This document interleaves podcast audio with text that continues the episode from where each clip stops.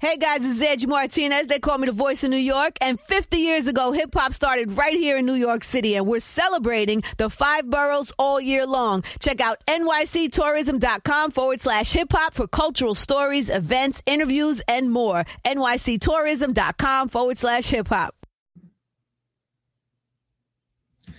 What's going on, everyone? This is Tyler Dunn with the Go Long Podcast thank you very much for making this part of your life. We greatly, greatly appreciate it. Uh, this edition of the podcast is going to be our happy hour with the great Peter King of NBC Sports, the longtime Sports Illustrated writer.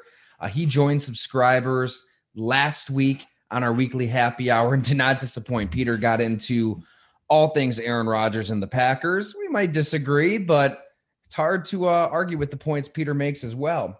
Uh, we get into the vaccine. We talk about Toradol and the effect of that drug not being around locker rooms having on pain in the NFL. And, and we really get into the Hall of Fame process and a few players that Peter believes should absolutely be in the Hall of Fame. So hope everybody enjoys. As always, you can subscribe to the Go Long newsletter anytime for $7 a month or 70 a year at golongtd.com. I think you're going to love everything we have in store for you. Um, right at the newsletter, every story delivered to your email inbox, and you get access to these happy hours to ask people around the NFL anything you want over a beer five. So I uh, hope to see you soon on the next happy hour. In the meantime, here's the replay with Peter King.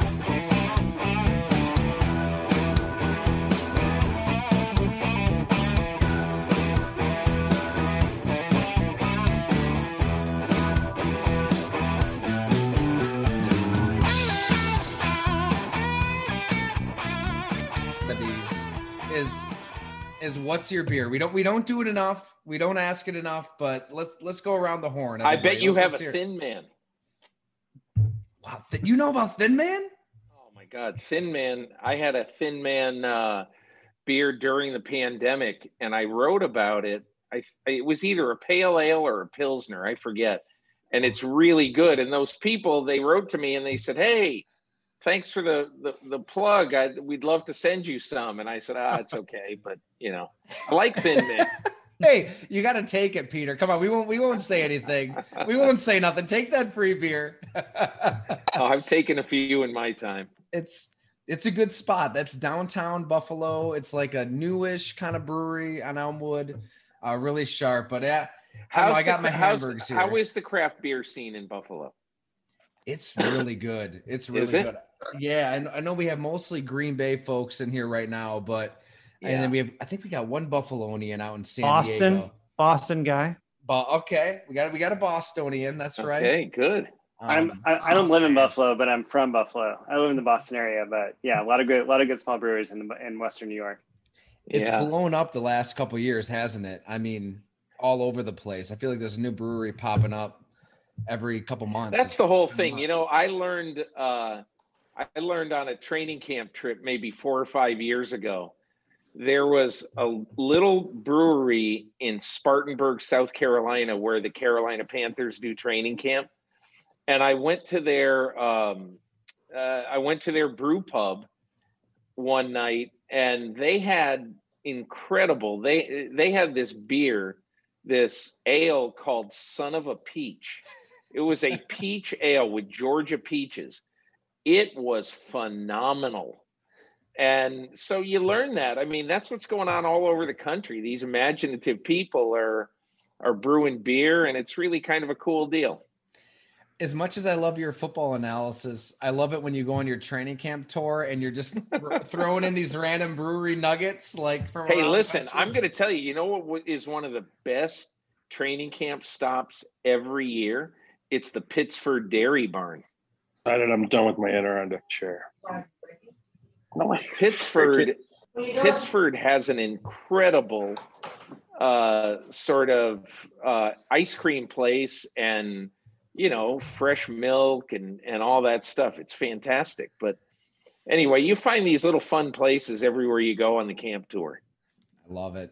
I love it. Well, the man needs needs no introduction. Everybody knows the great Peter King. Uh, it's so great to have you here, just to BS about football. You know, little this, little that. We'll we'll get into everything, but um, I don't just so people know, like Peter. I, I'm trying to remember the first time we met. I want to say it was training camp in 07 or 08. I was just a, an intern out with Bob and those guys on the beat in college. And I'll just, I'll never forget this, but just so people know how great of a person you are, like you have every reason to ignore some college kid, you know, trying to strum up conversation during a practice. And I knew you had a family. I knew you had kids. I knew you had somehow pulled off having a family life and pursuing work and being the best to do it in the whole country. And I asked you like how in the hell you did it. And I'll never forget you said, you you'd wake up at like 3 34 a.m yeah. work up to when the kids went to school and then take the kids to school come back go from there. But that little window of opportunity there before the kids went to school was like your golden period to get stuff done. I'll, I'll never forget it and i think we talked for like a half hour right at practice. It was amazing. Yeah well you know that's i think you have to find ways. If you really want to be good at this job. And if you also want to uh, have a family which you know i i started this job the year that uh, it, it, when i was in cincinnati i had a like a six month old daughter um you know who's now 37 and i had a six month old daughter and I was I had this opportunity to go cover the Cincinnati Bengals, and I knew that it was going to be labor intensive. But I said, "Hey, we, you know, that's it's something that I really want to do, but I also want to be, you know, I also want to try to be a good dad." The ironic part of this, Ty, is that you know when I went to Cincinnati, that was the that was sort of the latter days of the Big Red Machine you know, I got there in 1980 and I was a 23 year old backup covering the Cincinnati Reds and being the doing sidebars and and giving guys days off and all that stuff. But what I'll never forget is the four guys who covered the team at the time, two in Dayton and two in Cincinnati, those four guys, they were all divorced. And so I got it in my mind that hey, you know, maybe baseball, because I really kind of thought it would be fun to, to cover baseball because I love baseball. And as a kid, I, that was my, that was my game. But uh, I remember I said to, to my wife one day, I told her, I said, man, all four guys covering this beat, they're all divorced. I said, we may have to have some th- second thoughts about the career path. But then, you know, in 84, I started covering the Bengals and, and uh, it's been really good. And even though it's a lot of work, it does allow you a little bit more home time than a lot more home time, honestly, than uh, if you covered baseball. Well, you're you're definitely like a, a beacon of hope for younger guys like myself. You know, with one little girl and one boy on the way, it's like just trying to balance that all out. It's, yeah, it's, it's not easy. So yeah, you know, I the way we kind of do this, Peter. I mean, we've got about I think we got 19 people in here. So, you know, if, if folks have something to ask, if we just kind of want to go one direction or the other, we'll just kind of free flow it. I mean, it's a, it's a pretty uh, cordial bunch and we'll just roll from there. But we got a lot going on, right? I mean, you're, you're all over everything from Packers to Julio Jones to Roger Goodell. I, I know we got fans from all over the country. So um, if anybody just wants to, uh, you know, get their burning question rolling here. Go ahead. Here comes Go Pack Go. Hey, Peter, Brandon, uh, thanks so much for for taking the time. This sure. this thing that Ty's put together is just phenomenal. So uh, I get to ask you probably the same question that you know 100 people have already asked you, but uh, I'm looking forward to the upcoming football season. Now it's it probably going to go one way or the other, and September through December for the the last 29 years of my life have been pretty good with Aaron Rodgers and uh, Brett Favre. So Mr. Peter King, where is Aaron Rodgers playing football in 2021? I mean, I I'm I'm still a naive doofus. I I I mean, I if I if I had to put a buck down right now and say where's he going to play, I'll say Green Bay. Just because look, I, I, I was thinking of this story today. I'm I'm writing a little bit about the Packers in my column for Monday and Rodgers and you know trying to throw darts like everybody else. but uh, I thought of this today, and I thought, you know, the one thing that so 13 years ago, the Green Bay Packers had this incredible crisis on their hand. Brett Favre retires in March, and he basically wants to come back. He starts thinking like in May and June, hey, listen, I want to play. I wasn't ready to make that decision in March. I've decided I want to play again. Mm-hmm. Well, every other year he said that the Packers bowed to his wishes. And now in 2008, they didn't bow to his wishes. And so and and I've I've told a few of the principals involved in this story this story that in 2008 because I had covered Favre so much in the 90s and early 2000s for Sports Illustrated I mean I had a direct line to him. And so the weekend before Packers camp opened and the weekend before veterans were going to report I was in Mississippi and I was with Brett and uh, his wife Deanna, and also with his agent Bus Cook, down at his home in uh, uh, right outside of Hattiesburg.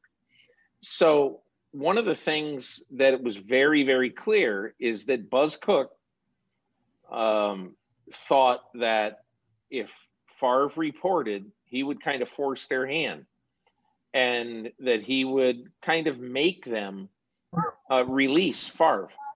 And so I, I, thought to myself, well, I've been talking to Ted Thompson in the last week or so, um, and uh, uh, that's that's not going to happen. He's not releasing Brett Favre and letting him go play in Minnesota. He's just not going to do it because you all know that Favre would have gone to either Minnesota or Chicago in free agency. Mm-hmm. So that night, uh, Bus Cook left, and I remember I I had a, a Favre and I and Deanna were sitting there in his kitchen, and he he basically we were talking about, hey, you know, what do you think? What do you, what do you think is going to happen? And I said, hey, Brett, Ted Thompson's not letting you go. he just it's not happening. And I said he would be hung in effigy in Green Bay and throughout a lot of Wisconsin if he released you and you went to go play for the Vikings. So I just don't see that happening. And and so I even though this is a little bit of a different story, this thing really reminds me an awful lot of Brett Favre and you know 2008. Obviously there's some differences, but you have a quarterback who thinks he has earned the right to do whatever he wants after everything he's done for football in Green Bay.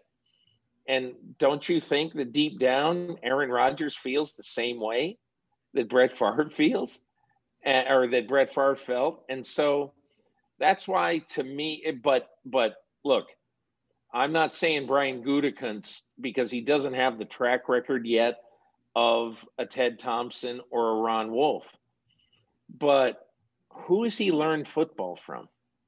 You know, who is he sat at the right hand of and learned? I mean, there is a Green Bay tradition about general managers. And the Green Bay tradition about general managers essentially says the general manager picks the players, the coach coaches the players, and the players play, and never the, the three twain shall meet. And so that's why, to me, I think that it would be fair if Mark Murphy said to Brian Gutekunst, "Hey, listen, you got to have more of an open door policy for the the prime players on your team. Life is changing. It doesn't make any sense to just say this is the way we do things. That's how old business is, is done. You know, and what harm does it do to have Aaron Rodgers come in for a half hour every other week, 10 times during the season, to sit in your office and say, you know, here's what I think. We absolutely should not cut Jake Kumerow. That's idiotic. we sh- we shouldn't do this. and look, those are his opinions, but it it's not that it's not that uh, that Gutekunst has to do those things, but what's wrong with feeling out your superstar to find out what he's thinking? So anyway, I, that's a long-winded answer, long-winded way of me saying I have no idea what's going to happen. But if I had to guess, I would say Rodgers plays for the Packers this year. Just a guess. Is is it a is it a, a, a list of things that he's upset about? Like I know he went on Kenny Kenny Mayne on ESPN and he said it's about uh, the people. The people make the organization. But yeah. you know, is it when they you know let the quarterbacks coach go in 2018? I mean, was it? Uh, I think he uh, what, feels like his feel he feels like his opinion doesn't matter, and he thinks that for what he's done and what he's accomplished in the game, his opinion should matter. I think it just simply comes down to that. I don't think it's that complicated. This is not about a contract. Yeah. This is not about because, you know, he's going to make his money. He's going to get one more huge contract, no matter whether he plays in Green Bay or somewhere else. So it, it just isn't about the money. It's about the fact that, you know, and look, I wrote this week, and I think I was off a little bit that that essentially the um, you know the Packers never told them uh, that they were drafting Jordan Love, and I guess they called them right, you know, momentarily before the pick was there. But clearly, you know, if you trade up to draft a quarterback in the first round of a draft, you know that that's on the table you know, and I, I just think, you know, the Packers have been doing things like it's 1991 and 1967, and it's just it's time to change. Would that change anything though, Peter? Like if they tell Aaron Rodgers, like this is it's a matter of respect. Doing. I uh, Ty, I honestly think it's a matter of respect. If they tell Aaron a week beforehand, if if LaFleur and Gutekunst get on a call with Rodgers and say, listen, we're going to tell you what we're thinking. We don't know that this is going to happen, but we're thinking of taking uh, a quarterback late in the first round of this draft. And, you know, a lot of it has to do with there is a quarterback we really like a lot. We think the value would be great to get Jordan Love right here. We don't know that it's going to happen, but we want to alert you that we're really interested in it it says nothing about you. We love you, all that. But, you know, when a quarterback gets to entering his late 30s, you got to think about the future. Now, look, if Aaron Rodgers is going to have a hard on over that, that's just the way it goes. It's, you know, you can't, there's nothing you can do about it. But he might sabotage it. He might sabotage that, right? I doubt it. I doubt, so? I really doubt it. Because I, look, I do not believe for a second that Aaron Rodgers told Adam Schefter that you know that uh, that he was pissed off and he wanted out. I just I don't I just don't see I, I don't see it. That's I just don't think I don't think he did that. I think look, nobody here needs me to tell them, but uh, there's about 15 people who could have told Adam, and I bet about eight of them did exactly what was going on and how angry Aaron was about things. But anyway, I don't mean to monopolize that, but I just wanted to tell you what I thought. Real real quick peter real quick going back and i swear i'll let somebody else ask you a question after this but uh sure? going back to that tom silverstein of the milwaukee journal sentinel uh, who's also on the beat i'm sure ty knows him very well. You might even know him too peter but sure. yeah, um he reported he was on a local uh, milwaukee sports radio station. He quote unquote i guess broke the news. He said according to multiple sources within the organization their number one target in that draft that 2020 draft was Justin Jefferson. Yeah. And then it was Brandon Aiyuk. Now, I'm sure had they had had their eyes on Jordan Love that that they may have called him prior to 5 minutes, but is it something along the lines of it's how the board fell? They traded up because I think they were trying to get Aiyuk, and then obviously San Francisco yeah. slid in right before them. So I really don't I mean is that fault of the organization like hey they maybe not maybe you know not I mean? but yeah.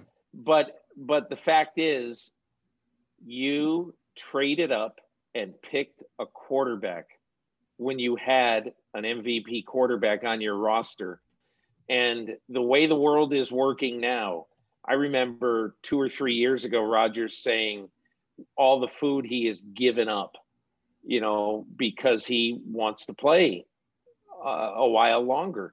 And I know this is going to sound weird, but like all these quarterbacks now, they look at Brady and to a lesser degree Brees, and they think, "What? Why not me? I, I can I can do that too." So mm-hmm.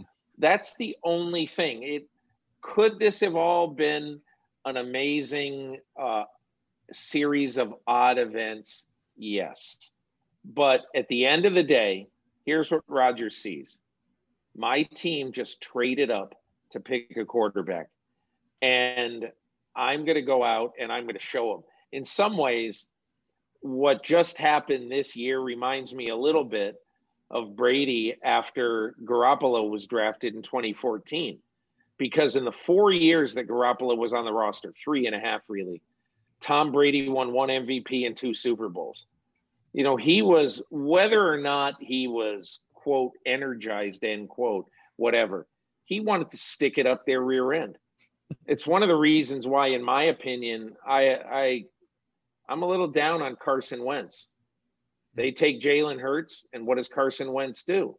Oh man, they drafted a quarterback. They, you know, and and I don't think he. I think I think a competitive guy says, in essence, um, I'll show you. But anyway, Rodgers could do that, right? They want him to be the quarterback. He could. He could. He could. Right I now. asked Gutekunst on the weekend that they drafted Jordan Love. What happens if Rodgers responds and plays great? He goes, "Win for the Packers." Yep. Because we'll be getting great play out of the quarterback position. And I don't think he was lying. He didn't want Aaron Rodgers to stink, and Aaron Rodgers didn't. And to defend the organization, the the the, the couple years leading up until uh, 2020, 2021, Rodgers had a few down years. I mean, I know there was a, there was yeah, an injury there, but Injuries. you know, Green Bay was looking out uh, as an insurance policy type thing of you know they didn't know he was going to go out and have an MVP year. I mean, he's he's up there in age too. I know the Brady's and the Breeses are now playing until their mid 40s, but you know, for a guy with multiple collarbone injuries and uh, durability issues and and and, and some down years, I, I mean, I tend to side. I don't want to like pick a side, but I tend to lean towards the organization with stuff like that. Yeah. Titletown Lounge, what do you got? Uh, thank you very much, Peter. I appreciate you taking my question. Um, what I wanted to ask you, you know, we saw Tom Brady go down to Tampa last year, and we saw the organization's willingness to put all of the pieces around him that he wanted. We saw some pretty high-profile names, you know, Gronk coming out of retirement, LeSean McCoy, and then obviously this year, Bruce Arians comments about how he brought Brady in to have him scout wide receivers. They obviously want to have his input. They want to have him involved with the front offices organizations. Do you think this sets a dangerous precedent for elite Hall of Fame quarterbacks, or do you think this is the standard that should exist with front offices in the NFL? I remember after the uh, the Ravens. This is early on in Joe Flacco's career. Uh, it might have been after he won the Super Bowl there. I forget, but it was it was still like in the first half of his Ravens career.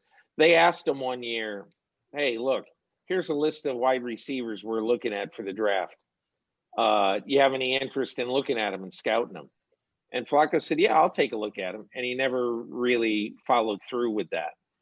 And so I don't think asking a quarterback to look at uh, the receivers in this draft or this class of free agents is really revolutionary. As a, matter, as a matter of fact, I think it's pretty smart um, if, if I were if I were a quarterback, wouldn't I want to have some say, or at least wouldn't you want to know my opinion when I look at guys of how they look and whether I think they ought to be the next receiver on our team? So I don't really look at it that way. And plus, it's there's a difference between listening to a guy and letting the guy dictate your decisions. And look, I think Tom Brady is a singular player in football history when it comes to this. Because think about it. If Tom Brady, Tom Brady, it's been well documented that last year he wanted Antonio Brown. And I shouldn't say luckily, but I, I, I guess you can't. Luckily for Antonio Brown, uh, the Bucs had a lot of receiver injuries early in the year last year, and so you know, uh, Chris Godwin got hurt three times in the first seven weeks of the season last year. They needed help at receiver, and so Brady said, "Listen, I I know this guy. I vouch for him. I'll make sure he stays on the straight and narrow." And they they went for him, and and honestly, here's my question. I understand that you think it might take a precedent, but but don't you want your quarterback to be excited about the guys who you're picking up? I would. And so that's why, in my opinion, I think I I do I don't want Aaron Rodgers picking the players and signing them and all that stuff. I want Aaron Rodgers' advice. Do you think, uh, you know, as far as Rodgers is concerned, do you think him seeing what is going on in Tampa Bay is maybe fueling yes his yes. feud with Green Bay? I don't. I mean, look, did you see Russell Wilson during the Super Bowl? Twice they showed him sitting in Roger Goodell's box at the Super Bowl with his wife, and he just he looked like he just ate a dung sandwich, and he just was he was miserable. He was absolutely miserable. And so I, I look at him and I you know, I what he's got to be thinking. Look at what Tampa did for Brady. And again, look, Brady's won six Super Bowls walking into Tampa. So, of course, you're going to move heaven and earth to try to get him and you're going to ask him his opinion on everything. But I do think that with Russell Wilson and with Aaron Rodgers, whatever infinitesimal, infinitesimal to microscopic to decent size, somewhere in there is what they see, and they have Brady envy. Man, I, I will say this though: Marquez Valdes-Scantling, 100 yards in that NFC Championship game. He, he, supporting cast was pretty good. It was pretty good. Hey, look, they led the NFL in scoring. Not so, bad, right? Yeah, I don't. I, look, I'm not necessarily I'm not necessarily siding with those who say that he he hasn't uh, they haven't given him enough help because I don't believe that. Yeah. But the the only thing that I fault the Packers for, the only one, is that they really have not done enough for him with quality players at the receiver position. They just haven't. You look over the last few years with the exception of Ty Montgomery, who was a receiver for about 15 minutes. They haven't drafted a guy until this year, right? In the top 100 mm-hmm. for whatever, six or seven years. I forget what the stat is. You know it. But it's just, it's one of these things. You don't want to make too big a deal of it, but you just wonder when you see Aaron Rodgers, you know, what he thinks. He either thinks, man, I am pretty incredible to be able to lift this team and and lead the NFL in in total offense when most of most of my receivers are very marginal players. But again, I also think that that's part of a team. You know, so I I'm not I'm not I'm not altogether down on uh, the Packers and what they've done. I am down on how much they've done at the receiver position. Fantastic. I know we've got a few hands up here. Uh, I think Joe was first in New York. And just so you know, Peter, he told his fiance to beat it Friday night to hang out with you. So he said, You know what? I don't want to go to the movies. I don't want to go out to dinner. I'm hanging out with Peter King. So I, I know he has his question locked and loaded. Okay.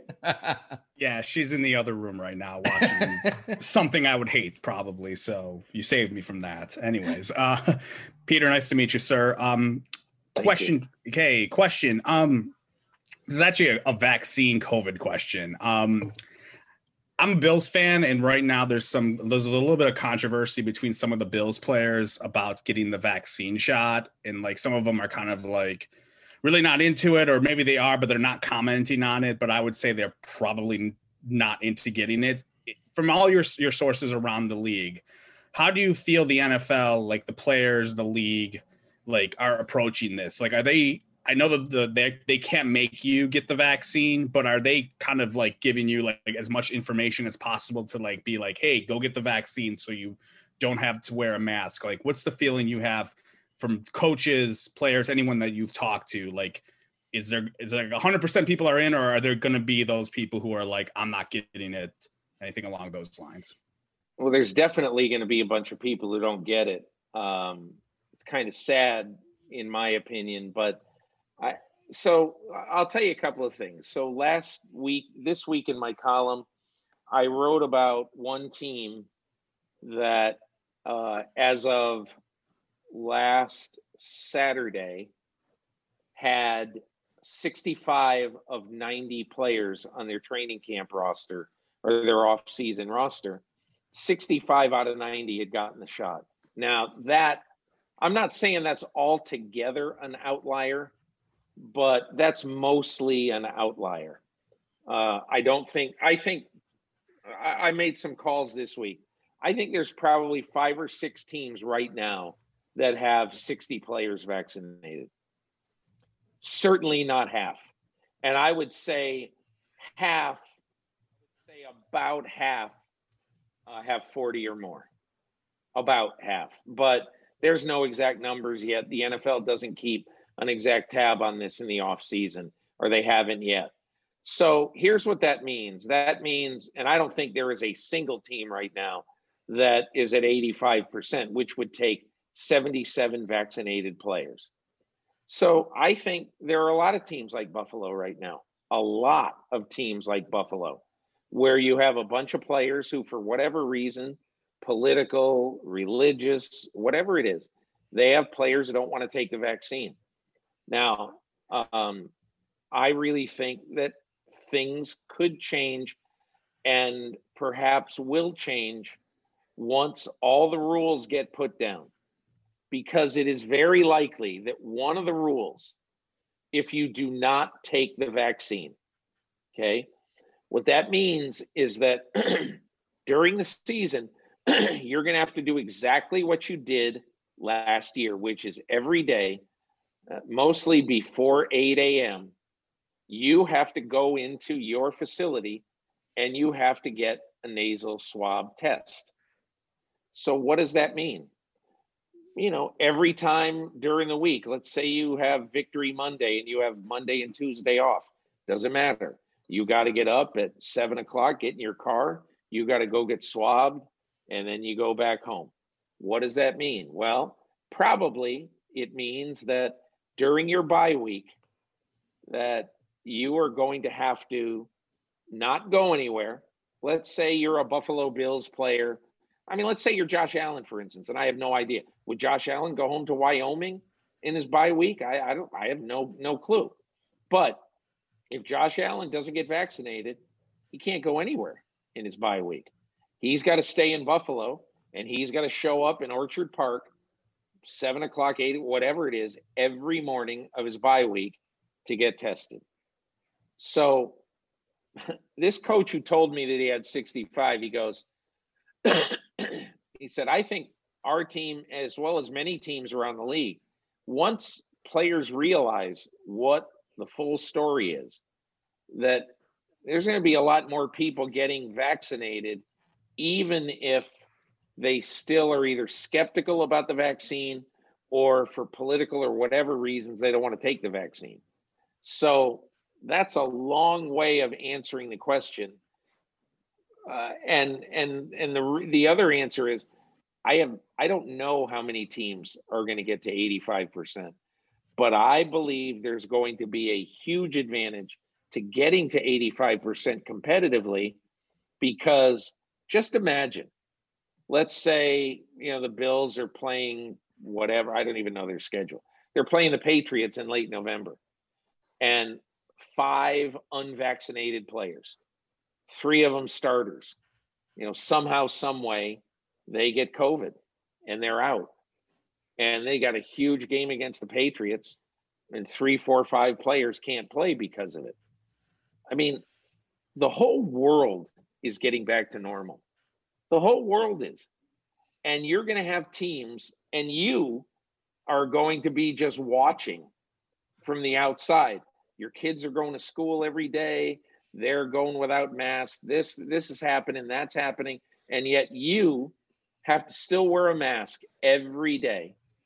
And you have to not be able to be normal around your team. And it's just, look, obviously, I think it is absurd that people are not getting vaccinated. Absurd. But the fact is, who cares what I think? Nobody cares. But if players don't get the vaccine, I think their lives are going to be hugely affected in 2021. And we are not allowed in locker rooms either way, Peter. So, you know. Well, at least as of now. As of now. you know, I you know, as people know, the probably know the uh uh the Washington Post, uh Mark Maske and Will Hobson reported today that uh it's likely that locker rooms won't be open this year. Um and I'm not saying that that isn't true, but what I am saying is I do think that that has not been that decision has not been reached with any finality because we are three months away yeah. from three months and a week away from the first game of the season. We're 100 days away from the start of the season. Things can happen. I don't know what's going to happen, but that would really piss me off. But what are you going to do?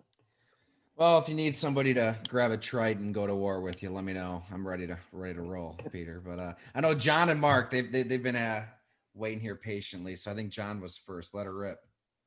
Peter, first off, thank you for um, taking your time to do this. We really appreciate sure. it.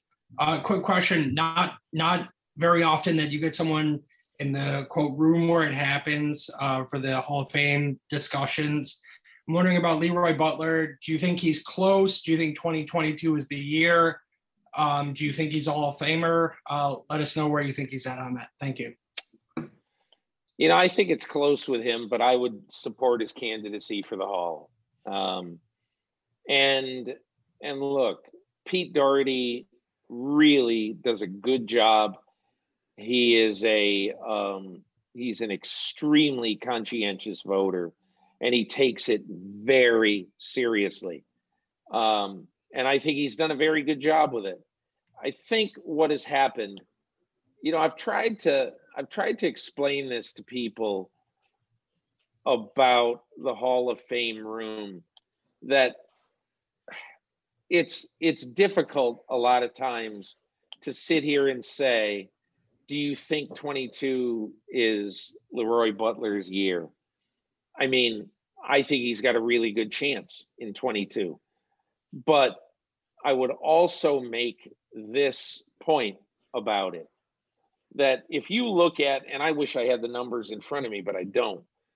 Um, I would say up until about six years ago, we had put in one pure safety in 20 years.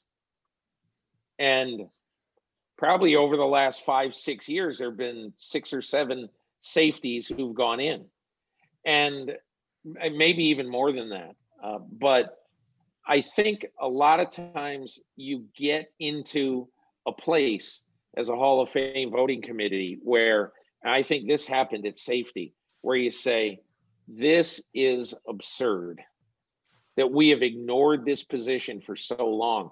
And so, in some ways, you might overcompensate. You might put in too many guys from one position for a while because you're trying to make up this historical debt that we as a committee have incurred.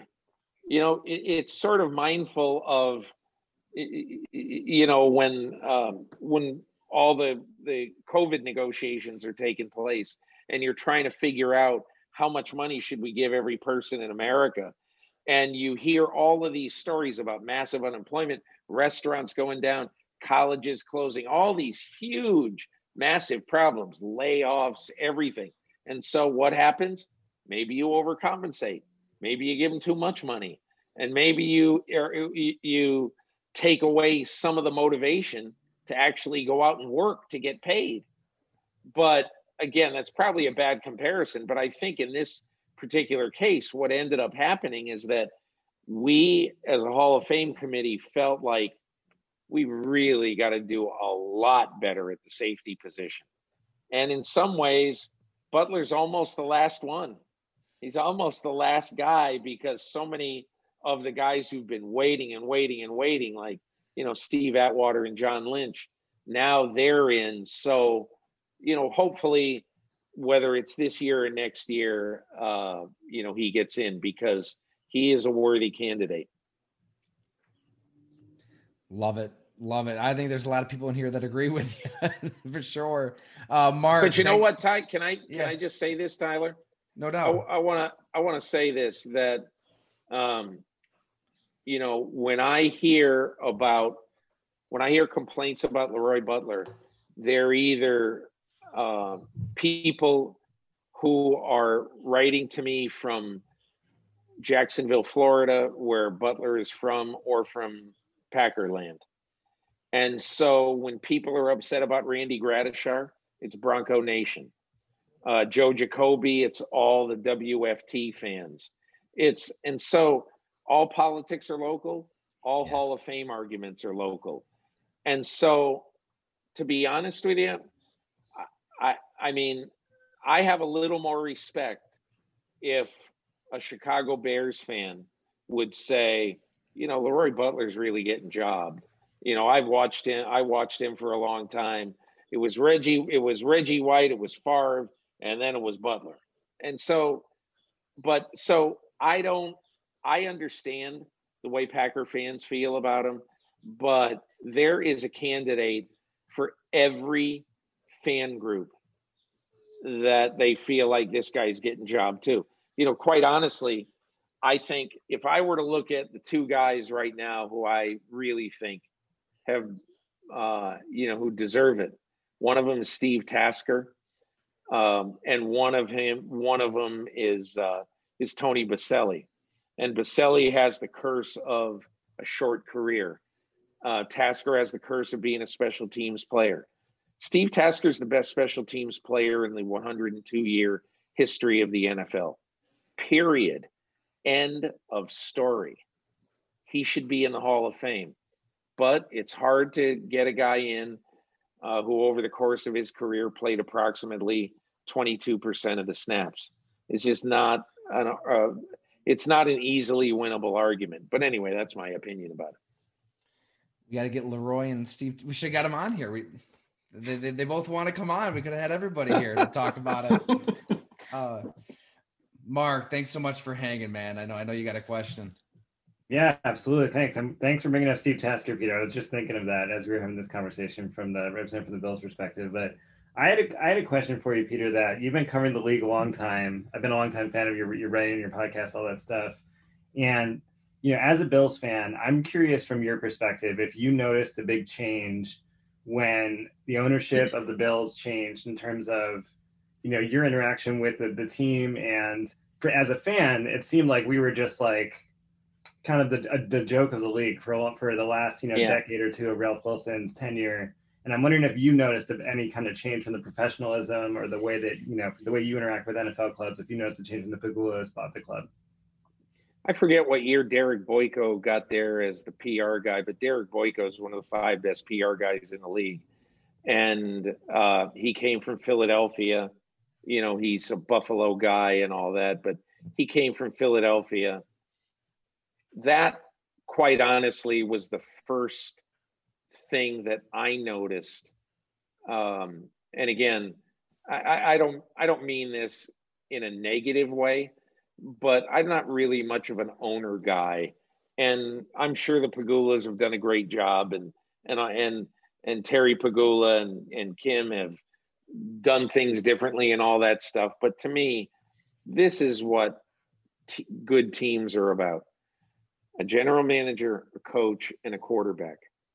And the Pegulas have picked the right, you know, uh, uh, coach, GM, uh, who have then picked the quarterback, obviously, or whatever order it came in. I know that um, what's his name? Um, uh, Beane didn't come in until after that, you know, that first year or the the the first draft. But I guess what I'm saying is that I think it's the professionalism of the whole organization. It's just the fact that, look, if, and again, I'm, I'm not uh, anti Sammy Watkins or anything like that. Um, but the fact is that, you know, once you realize that a guy is not what you thought he was, you got to make the decision to move on. And, you know, Sammy Watkins has proven that he's a 11, 12 game a year player, if that. He's very good when he's on the field, but he's hurt way too much to count on him. And unfortunately for the Bills, that cost him two ones. And, you know, some of the other picks they've made, obviously EJ Manuel. I mean, there's a litany of guys who really didn't work out, as you guys know. But I think that the three people they have in place right now are going to make them competitive. And I'm not saying they'll be the Patriots of the 20s and 30s, but they're going to be good for a while, maybe a long while. And I think it's in large part because of the hirings that uh, that the Pegula has made. Good stuff, uh, Sam. I, th- I think you were. yeah, thanks. Uh, yeah. Thanks again for joining us, Peter. Uh, another Sure. piece of news that came out today was the basically the banning of Toradol as a the painkiller. Um, what's your? Do you have any thoughts on that? And then specific to the Packers, I remember hearing that the the Packers team doctors don't really recommend using that. Um, I don't know if you know anything about that, but do you foresee the Packers being less affected by these new regulations? I have no idea what the Packers do with Toradol, or you know, Toradol is one of these, um, you know, dirty little NFL secrets over the years, and it's it's interesting. I'll never forget that, you know, late in his career, when it wasn't when nobody thought ill of Toradol, they thought it was hey, it was a great drug. John Elway, I remember in his last year, talked about really benefiting from Toradol um, and it was not it was it was not a dirty drug or anything like that but the more players have taken toradol you know it can have deleterious effects to other parts of your body if you take it regularly. Now people know that. So to me i think it is a uh, I think it's a really good move by the nfl um, i think it's the kidney that it affects but it's it, it's a good move by the nfl because if you need Toradol to play football that week, you probably shouldn't be playing football.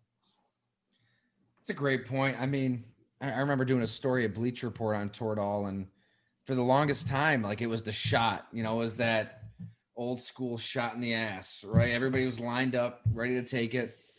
And over time, it became a pill, and it was just easier to take. And I don't know. I had a few players tell me, Peter. I mean, maybe you've heard the same thing. The anti-inflammatories are, are just the rage now, like a lot of just taking a lot of anti-inflammatories, maybe too much.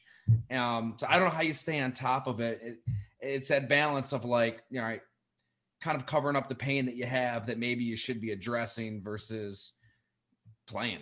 I, it, I guess Yeah. it comes down to the player himself, but at some point the team does have to step in and say, we, we can't allow you to put yourself at risk. I, I mean, I agree, but I think what ends up happening is that you really have to trust that your doctor is going to have a conscience. Yeah. And I think some doctors have a conscience if the head coach approves of that conscience. And so that's why, to me, uh, there's a trainer for the New York Giants who's been there since, heck, I covered the Giants in the mid 80s. He was there then. It's a guy named Ronnie Barnes, great guy, uh, one of the most respected medical professionals uh, in in the NFL over the last quarters, last 30 years. But anyway, my point is that the New York Giants look at Ronnie Barnes, even a guy, even a, a hard charging, my way or the highway guy like Bill Parcells, and he looked at Ronnie Barnes, and Ronnie Barnes, what Ronnie Barnes said was gospel. And that is what you need in your organization. You need medical people who the general manager and the coach and the owner just said, Well, what does Ronnie say? And luckily, the New York Giants have had that guy. I just, I, I probably should, over the years, have done more reporting on this. I don't know how many people, how many teams have a Ronnie Barnes, but I think that is invaluable for the players as much as anything else. Because quite honestly, I think we've seen not in this generation so much, but in the prior generations that, hey, listen, just tape it up and get out there. And, you know, that's changing. And obviously that's for the better. Or you just stab Tyrod Taylor in the lung, you know? I mean, oh my gosh. Jesus. that's the it's, most incredible thing. we had a player on here saying that that's like the norm. Like this, that, that kind of stuff happens more than we even know. But wow. Uh, I think uh, Joe and then Brandon and Bill and Corey. So we got we got a bunch here. So thank thanks for yeah. lining up, fellas. Hey Peter, thanks again. Um, you mentioned Steve Tasker before. Uh, there's a lot of Bills fans on this chat. Can you talk about what it was like? Because I remember like reading your stuff in like the early '90s with like the Bills going to the Super Bowls. Any memories of like covering them? Your favorite players you covered, or least favorite, or anything along those lines with those early '90s Bills? Um, there was a a Friday night in training camp in Fredonia, New York, in the glory years, and um, basically, Bill's team meetings um, would be finished at about 9:40 uh, over, you know, at SUNY Fredonia and I don't know if anybody knows the White Inn in Fredonia, but it's a nice bar. It's just a bar bar, you know.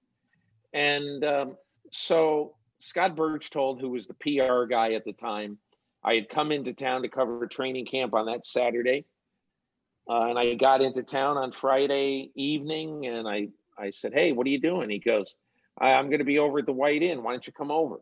So we went over at the White Inn I think the Yankees were on TV, and we're just sitting there having a beer. And he goes, "Hey, you're in the right spot because in a little while, a bunch of players are going to be coming in."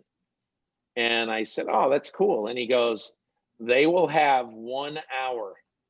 Okay, and uh, and I said, "Oh, okay, one hour." And so I would say at about nine forty-eight um, I bet 30 bills came into the bar. And, uh, you know, they basically took over one section of the bar and they just started pounding them.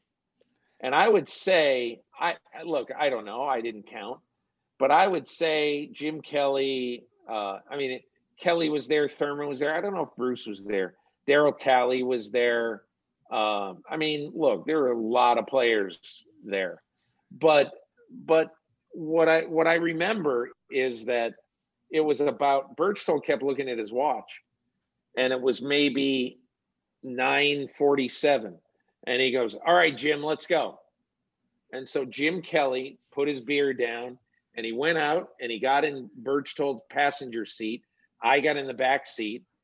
Um, and he was going to drop me at my hotel. Scott was, and I get in the back seat, and so this entire bar just emptied out like it was a fire drill. And Kelly got in the car. Berchtold, hustled up. It was a six minute drive back to campus, and he got him back maybe ten fifty six. And he gets out. He goes into his dorm. I get dropped off, and but anyway, that's that's really it's not very bawdy, but that's kind of one of my memories of of covering the Bills over the years. They they like their beer. I know a Bills fan from that era. Don has a has a Bills question here too. So let her rip. So yeah, Peter, just love love your writing. Love, loved when you used to be on GR all the time. I told my wife you were going to be on here tonight, and she was, yeah, Peter King, really? No way. Wow, um, nice. So my my question isn't necessarily bills related, but if you were commissioner for a day, what what would the first thing be that you would try to accomplish? I mean, this so I got a very quirky thing that I hate. There's one thing that I truly hate about the NFL, just truly hate, and that is um, the spot foul for pass defensive pass interference. It drives me out of my effing mind because I have seen teams in training camp practice that just throw an eephus pitch 40 yards downfield, slow up so that the cornerback runs over you. It's like the other night, you know, watching the Knicks in the playoffs, and Trae Young of the Hawks has perfected the art of stopping and going up knowing that somebody is leaning on his back. So if he's shooting a three, he's got three free points. And that to me is an abuse of the rules. And over the years, uh, you know, defensive players have been wrongly wronged time and time and time again because they get screwed by the spot foul and pass interference. And most people will say to me, well, you know, then all a guy who gets beat, all he has to do is he has to tackle the receiver and he knows it's just going to be a 10 yard penalty or whatever. And I said, listen, I've asked David Shaw, the Stanford coach, I've asked him on a couple of occasions about this exact story. And he said, it very, very rarely happens in college football that a cornerback who gets beat on a on a long pass, then tackles the guy because he gets past him. And there's a very simple reason that just because the guy has beat you on that doesn't mean it's going to be a 55 yard gain. The pass still has to be there. And, and, you know, and very often the pass is either way overthrown or it's out of bounds or whatever it is. But anyway, my whole point is there's probably 900 things I could and should be outraged about. But over the years, that pisses me off because it is a BS uh, using of the rules that, uh, or abuse of the rules that is not in the spirit of the game. Um, one other quick thing. Do you think uh, DBs are holding too much nowadays?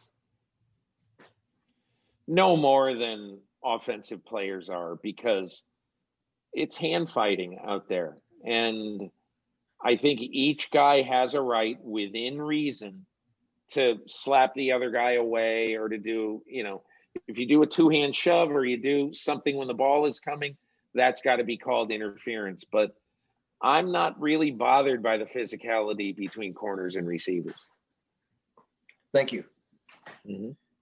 Well, well said, man. Uh, I think Rhino, were were you lined up next? Yeah, yeah. I just said I, I had a quick question for Peter. So Peter, you know, when he took over the beat uh, for the Bengals, it was towards the end of Ken Anderson's career. But my I wanted to ask you this. My father has made the comment that Ken Anderson was one of the more underrated quarterbacks of the 70s and 80s. He really got looked over with your uh, John Elways, your Dan Marinos, and whatnot. Where in your in your knowledge and your your experience, what do you think about Ken Anderson? Where do you think he stands among the quarterbacks of that of that era? Ken Anderson was such an interesting person because you're right. It, I started covering the Bengals in 1984 when uh, when uh, oh shit, I'm watching the Red Sox and Yankees on the other screen. the first baseman just threw it away to Eovaldi covering first. But um, so, you know, Ken Anderson was just really, really a great guy. But that was the year they drafted Boomer Esiason to replace him. And a lot of people were a little surprised because Ken Anderson was not an old man. Uh, and to to replace Ken Anderson at whatever age he was, I'm guessing 33, maybe 34. I don't know. I, I, I just thought it was I thought it was a little precipitous by the Bengals, but obviously they love Boomer, and Boomer became their guy in 80. 80 was the MVP. So uh, whatever. But I do know from covering that team and from covering that division, I'll tell you what was really interesting.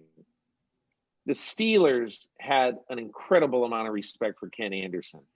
And when they would play games at Three Rivers Stadium, Anderson many times would sort of hustle out of the Bengals locker room and he would meet Jack Lambert in the Steelers trainers room and they would have a beer before Anderson got on the bus to get out of town, you know, to go to the airport. And I mean, just imagine that. Imagine Jack Lambert, you know, basically saying that uh, that you know I respect this guy enough, this competitor who we just fought like hell against, to have a beer with him after the game. So the question might be: Does Ken Anderson belong in the Hall of Fame? Look, I've, I've studied his case. It's very close. I think he's probably shy. The Bengal, the Bengals player who, who I think probably deserves it is Ken Riley, the Rattler, the safety, um, who intercepted a lot of balls and was the leader, the unquestioned leader on some good defensive teams. Now, look, I think there's a lot of guys who belong in the Hall of Fame, but because of where they played, uh, the record of the team when they played, like you know Clay Matthews. Clay Matthews belongs in the friggin' Hall of Fame. It's ridiculous. I don't mean Clay Matthews the Packer. I mean Clay Matthews the Brown. He absolutely belongs in the Hall of Fame. Played more games than any linebacker in the history of the NFL. Um, you know, he led the Atlanta Falcons, his second team, in sacks uh, when he was 39 years old. I mean, just there are some things that really should happen that are long overdue blah blah blah. But anyway, Tasker is is in that group. Man, I do not envy your position every Super Bowl Eve in that room, man. It's just like it's easy for all of us to criticize what happens in there, and this guy should be in, that guy should be in it. When, when it mm-hmm. really comes down to it, you've got to make some really hard decisions on everybody. It, when you think about it, think about it, Tyler. There's 15 modern era candidates every year. And every year when I look at that thing, I have this little process I go through, but when I'm doing my homework, I look at the list of 15 and I say, how many of these guys, if they are in the final five candidates, how many of these guys would I vote for for the Hall of Fame? Last year, I had 12. So, I can't put 12 in. I can't put seven of those 12 people in. So you know, people say, "Oh, why'd you vote against this guy?" I, I, I didn't. you know, I, I voted for him until I couldn't vote for him anymore. But anyway, that's just the way it goes. But it's a, it's a tough thing, but it's an important thing to a lot of people also. Man, well, th- thanks so much for hanging with us. I think we got a couple more Sure. here. Uh, Bill and uh, Corey. If Bill wants to let her rip. Hey, hey, uh, yeah, thanks, Peter. Uh, enjoyed uh, reading you over the years and uh, having watched, kind of grown up in the '80s. You mentioned the Giants. Uh, just remember watching a lot of NFC East football. What uh, it's kind of a general question, but what was it like covering the the NFC East with the Titans of Parcells and Gibbs and Tom Landry and just that whole group? It was just kind of a big game every week. It seemed like.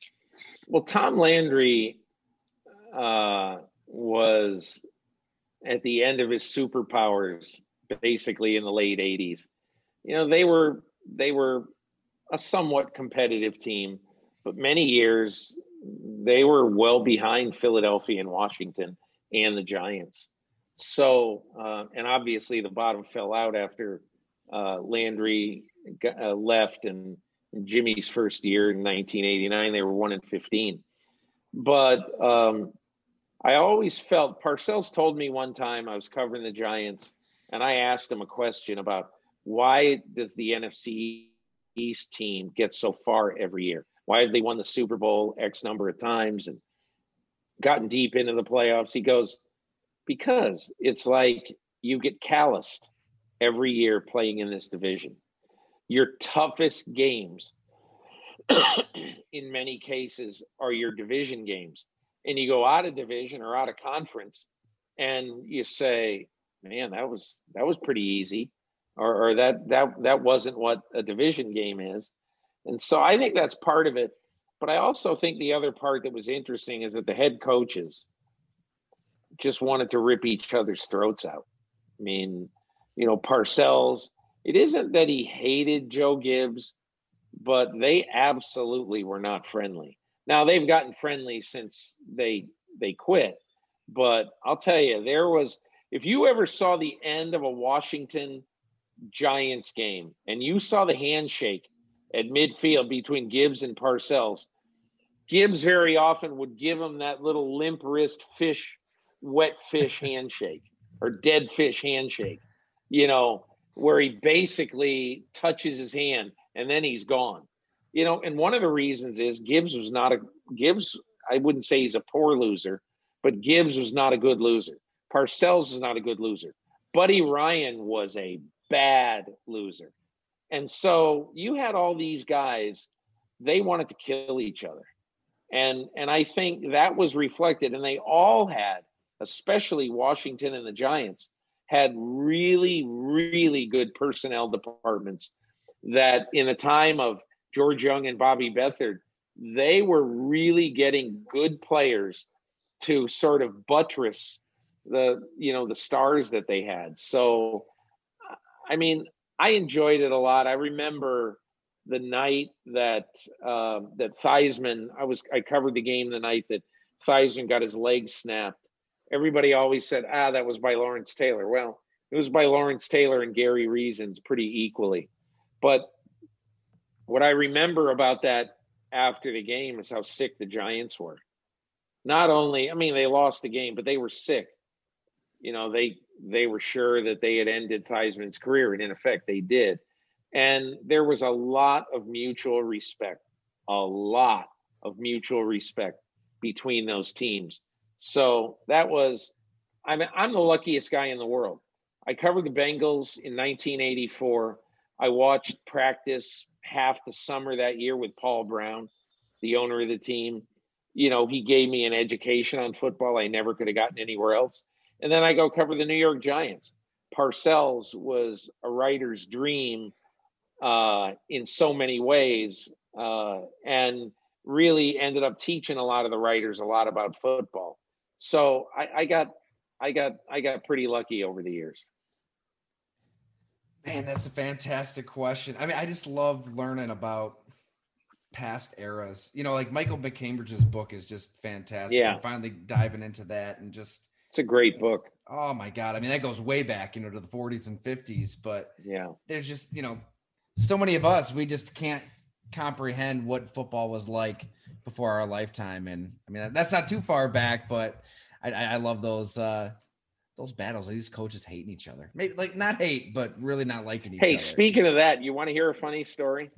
Let's see. So let's in see 19 in 1987, uh, in week five of the season, the New York Giants played at Buffalo that year.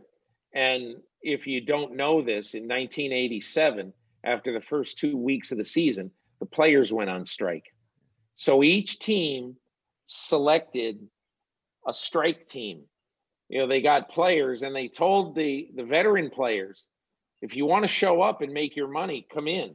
But if you don't, we're playing the games and you're not getting paid. So the Giants had a horrible strike team. And in week three of their, there were only three weeks of strike football. But in the last week, Lawrence Taylor showed up, Jeff Rutledge showed up, a backup quarterback. And so they were now going to have a respectable strike team. They came to Orchard Park, New York. And uh, the uh, the the Jets or the the Bills had a guy. I think I'm getting his name right. His name was Joe Schultz. He was a truck driver from Southern Illinois, and he was playing left tackle. And that game, Joe Schultz got six penalties on Lawrence Taylor. And at the end of the game, Lawrence Taylor went after Joe Schultz and he said, I'm going to gouge your effing eyes out. And uh, so the Bills won that game six to three uh, because the Giants, Lawrence Taylor began playing tight end for him in the second half because they were so pathetic. And at the end, of, near the end of the game, the Giants had a fullback from Hawaii named Kalana Park. And at the end of the game, Jeff Rutledge looked like he was going to throw a potential go ahead touchdown pass to Lawrence Taylor, trolling the back of the end zone, waiting. I'm open, I'm open, throw it to me. And he throws it. And Kalana Park, the fullback of the Giants, who was also out in the pattern, he jumped up really high and he tipped the ball away. And the Bills won the game six to three because Kalana Park, in his last moment of of uh, infamy for the New York Giants, batted away the winning touchdown pass intended for Lawrence Taylor in that game. But anyway, that's my uh, that's uh, that's a little memory from 1987 that because none of you were alive then, I just wanted to share with you. Uh, that was the worst game ever played in NFL history. It was. It was. Don knows. Don, that was utterly pathetic. It was brutal. I think Will Grant played center. He came out of retirement for the Bills to play on that team. I don't know. That was. Can you imagine that happened today? I mean, it'd be insane. hey, imagine that week. You know that week that I was in Buffalo. You know the quarterback for the Chicago Bears that week, Sean Payton. Get out of here. Sean Payton from Eastern Illinois. He was the guy. And uh, anyway, there were all kinds of weird things that happened. The giant, the fir- the guy who scored the first touchdown for the Giants, I forgot his name. Uh, like three years after he scored the touchdown, I think against the 49ers on Monday Night Football. Three years after that, he was arrested for murder, and uh, he's in prison in Connecticut to this day for murdering somebody and he's in the Giants record book for scoring a touchdown. oh my god! Oh my god! Oh, Corey, I, am sorry, man. You've been hanging there for a bit. No, no worries. Uh, Peter, I'm a big fan. Um, I guess, I guess the you. one question that other people probably aren't as interested in hearing the answer to, but in terms of advice on aspiring, you know, sports writers, you know, it's a different age, getting credentials, and COVID has kind of changed everything. What piece of advice would you have for you know someone like myself that wants to take the same career path that you've taken i mean i i feel terrible um, for for young people today who are trying to get in this business because it's so much harder if you cover football today you can't stand with paul brown and watch practice for 30 days it just stuff like that, that just doesn't happen you can't you know get so close to players uh, as we used to be able to do because the great big machine of the NFL doesn't allow it. And I feel bad. I feel bad for for young writers, but you know, I think the one the well, I'd say the two things that I think are the most important things today are to be well-rounded, to be versatile stories are going to need to be told, but you don't know how you're going to be able to tell them. And in some ways, you know, you might have to tell them like there was no such thing as a podcast 10 or 15 years ago. Now, every time I ride my bike, I live in Brooklyn. Every time I ride my bike, I put a podcast on with these AirPods, AirBuds, whatever they're called. And I listen to the podcast. I love podcasts. It's fantastic. Um, and you know there's a lot of different things like that so i would say being versatile is number one and number two is just be prepared to devote x number of years in your life to being told no and being told we don't need you and and have the determination to not allow that to dictate your life and take some chances look I remember somebody asked me this question a few years ago at a college, and I said, You should not go one day of your college life without sitting down and writing something.